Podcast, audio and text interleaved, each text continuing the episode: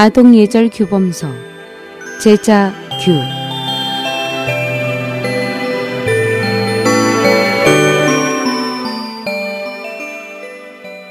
제자규는 청나라 강인 연간에 선비 이육수가 쓴 책으로 당시 많은 주현에서 어린이 교육용 교본으로 선정되었으며 그는 제자규를 쓴 공원으로 세상을 떠난 후에 산서 강주 소년사에 모셔졌습니다.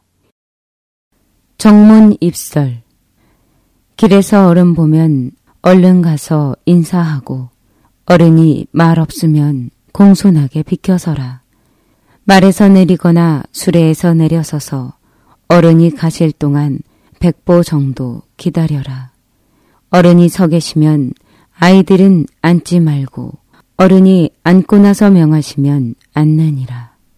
뜻은 길을 가다가 윗사람을 만나면 신속히 다가가서 인사를 드려야 한다. 윗사람이 말이 없으면 곧장 옆으로 물러나서 공손히 서 있어야 한다. 말을 타고 가거나 수레를 타고 가다가 윗사람을 만나면 즉시 내려야 한다. 윗사람이 백보 정도 지나간 다음에야 떠날 수 있다. 윗사람이 서 계실 때 어린이는 앉아 있으면 안 된다. 윗사람이 앉고 나신 후 앉으라는 분부가 있어야만 앉을 수 있다.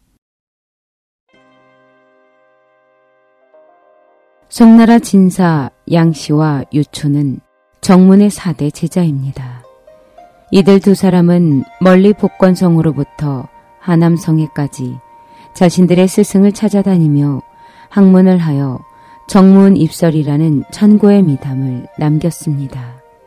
양씨는 어려서부터 신동이라 불리고 글을 아주 잘 썼으며 20여 세 때 진사 과거에 합격했습니다. 그는 높은 관직의 복록을 포기하고 정호를 스승으로 모시고 학문의 길에 들어섰습니다.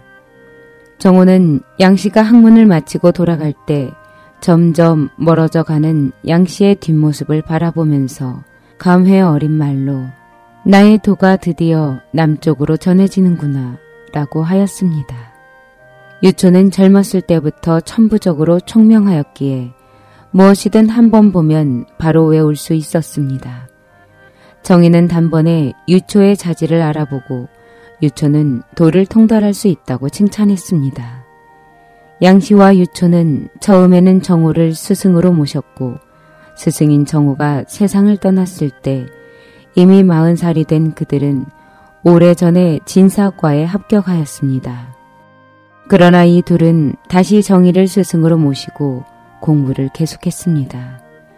양 씨와 유초가 정의를 처음 찾아갔을 때 정의는 눈을 감고 정좌를 하고 있었고 두 사람은 공손하게 밖에서 서서 기다렸습니다.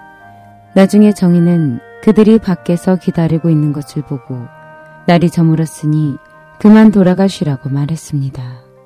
양 씨와 유초가 문을 나서 보니 문 밖에는 눈이 한 척이나 쌓여 있었습니다.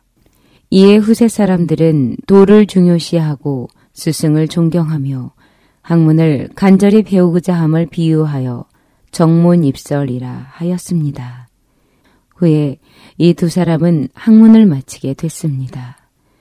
양 씨는 용도가 즉 왕실 도서관의 학사의 관리로 복권성의 학문을 도입해 복권성 학문의 시조가 되었습니다. 유초는 태학 박사, 교수, 감찰 어사, 지주 등의 여러 관직을 역임하였고 후덕하게 일을 처리하여 관리로 부임하는 곳마다 백성은 그를 부모님 대하듯이 존경하며 우러러 모셨습니다.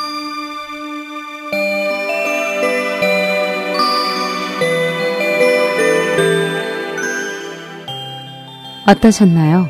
저는 다음 이 시간에 다시 찾아뵙겠습니다. 제자교회 유인순이었습니다. 안녕히 계십시오.